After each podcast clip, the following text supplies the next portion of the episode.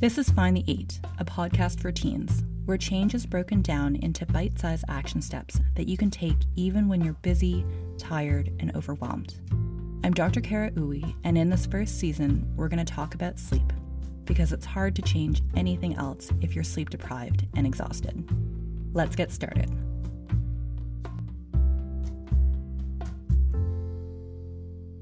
Hello and welcome to episode 13. Today is the last episode of season one, and we are going to be talking about whether or not you need a sleep reset. It's really hard to do the things that you need to do consistently and for long enough to see improvements in your sleep, especially if your sleep difficulties are chronic or severe, or if you're exhausted, overwhelmed, or have a lot of other things going on. In my experience, the eight things that make the biggest difference to sleep and that often need to come together at the same time include number one, being able to get ready for sleep on time. Number two, getting the right light and dark cues, which includes putting away your electronics early enough. Number three, staying out of your bed until you're really sleepy and calm. Number four, being able to respond effectively to an overactive mind. Number five, being able to relax your body. Number six, being able to wake up early enough and at a more consistent time. Number seven, cutting out napping. And number eight, increasing physical activity. But in our light saturated and constantly connected world, putting all of these things together properly is really challenging. One option is to do a sleep reset, in which you tackle everything in a short, discrete period of time. This way, you can throw your energy, attention, and willpower at a short sprint as opposed to just generally trying to improve your sleep and implementing changes here and there, this approach is more intense, but you can see change faster. You can also prepare for this reset so that you can really hit the ground running and not be trying to sort things out as you go, which often ends up slowing down progress. This idea is similar to what you would do if you were on a bike at the bottom of a steep hill. Just casually pedaling up a steep hill is not going to work and will take too long. Partway up, you'd probably be depleted and discouraged, and it would be much more likely for you to call it quits. Instead, to get to the top of the hill on your bike, you would start pedaling as hard as you could. Maybe you would stand up, put your head down, and give it all you had. This would be the fastest and most effective way to get to the top. And then once you were there, you could ease up and start pedaling normally. Similarly, once you get your sleep on track, you don't have to continue pouring as much time, energy, and willpower into sleeping well it becomes easier to avoid things like napping or caffeine when you're not so exhausted. So, what does a reset look like? A reset typically lasts two to four weeks, depending on how consistent you can be, and involves following a defined schedule for sleep that is the same on weekdays and weekends. In the last episode, we defined what a good enough and ideal sleep schedule could look like for you, and you can actually just use these times to define the schedule. For example, if you decided that ideal sleep would be 11 to 8 a.m. every day, this would be the window of time during the reset when you would allow yourself to sleep. But if at 11 p.m., if you didn't feel sleepy, then you would still stay out of bed until you were really on the edge of sleep, just like we talked about in episode 11 when we talked about your three step sleeplessness plan. If you woke up in the middle of the night or too early before the end of this window, you would also get out of your bed and only return once you were sleepy.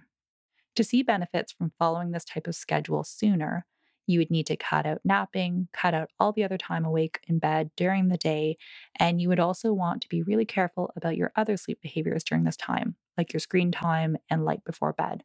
If you wanted to take a less challenging but slower to see results method, then you might choose your good enough sleep schedule as your window of opportunity for sleep. For example, you may choose to sleep only between the hours of 12 and 7 on weekdays and 12 and 9 on weekends. So, when should you do a reset and what can you expect? If you're going to do this, I'd suggest doing it at a time when you're able to give it as much attention and energy as you can. Things will not get better right away, and actually, things should get a bit worse for a week or so before they get better because you're going to be cutting down on your opportunity for sleep before you can expect to see any improvements. This is actually a good thing because the sleep deprivation means that you're building up more sleep drive. And if you can stick to the schedule consistently, this will help you with resetting your sleep faster. On a little side note, if you are driving, you're going to need to be really cautious and maybe even not drive for a short period of time while you're doing this if you are more sleep deprived. It's best to choose a time when you're more likely to be successful in order to get through this tough part and finish the reset. during exams or when you're moving or when you're in a particularly chaotic time in your life may not be the best time because it's going to be much harder to be consistent. During this time, you want to clear away anything that might derail you. For example, you may want to cancel plans that are going to keep you alert and up too late. It's also helpful to make plans ahead of time that will make it easier for you to stick to the schedule that you choose. So, you may want to make plans with a friend or with family members on weekend mornings and at times when you're likely to nap. Finally, you may also want to reward yourself and build in some accountability. Set up a calendar where you give yourself a check mark every time you stick to your daily goal, then give yourself a reward after a week of sticking to your plan. And it's way easier if you do this with a friend so that you can keep each other accountable. Finally, you may need more help because this process can be really challenging to stick to properly. This is where working with a professional comes in. This strategy of a reset is based on a type of therapy called cognitive behavioral therapy for insomnia. And ideally, you want to work with someone who has experience and expertise in this treatment. In the show notes, I'll link to some options. Now let's get to action. If you want to do a reset, I'd suggest as an easy first step that you get someone else on board with you to do it. As soon as you can, text a friend or ask a family member to do this with you. Then I'd suggest that you print off the cheat sheet from today's episode that will summarize how to set up a reset. This can be found by visiting the Find the Eight Instagram page and clicking on the link in the bio, or by visiting findthe8.com forward slash 13. And this brings us to the end of the first season of Find the Eight. In this first season, I really tried to cover the basics, but of course, there's lots more to learn. I already have other episodes in the works, and in future seasons, we're going to focus on topics like productivity, relaxation, habit building, mindset, building a support network, and other strategies for mental wellness because all of these things are key ingredients to sleeping well and moving towards that version of your life that you want. Just like in this season, in future seasons, I'll break down the concepts for each topic into bite sized steps in episodes of 10 minutes or less.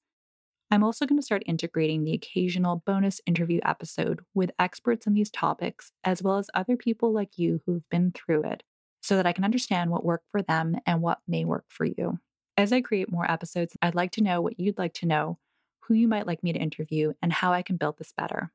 Please provide your feedback in the findthe8.com contact form or through the link in the Find the 8 Instagram bio.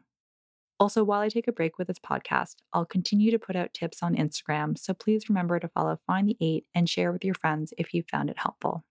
Thank you so much for joining me this season. Take care, and I will see you soon.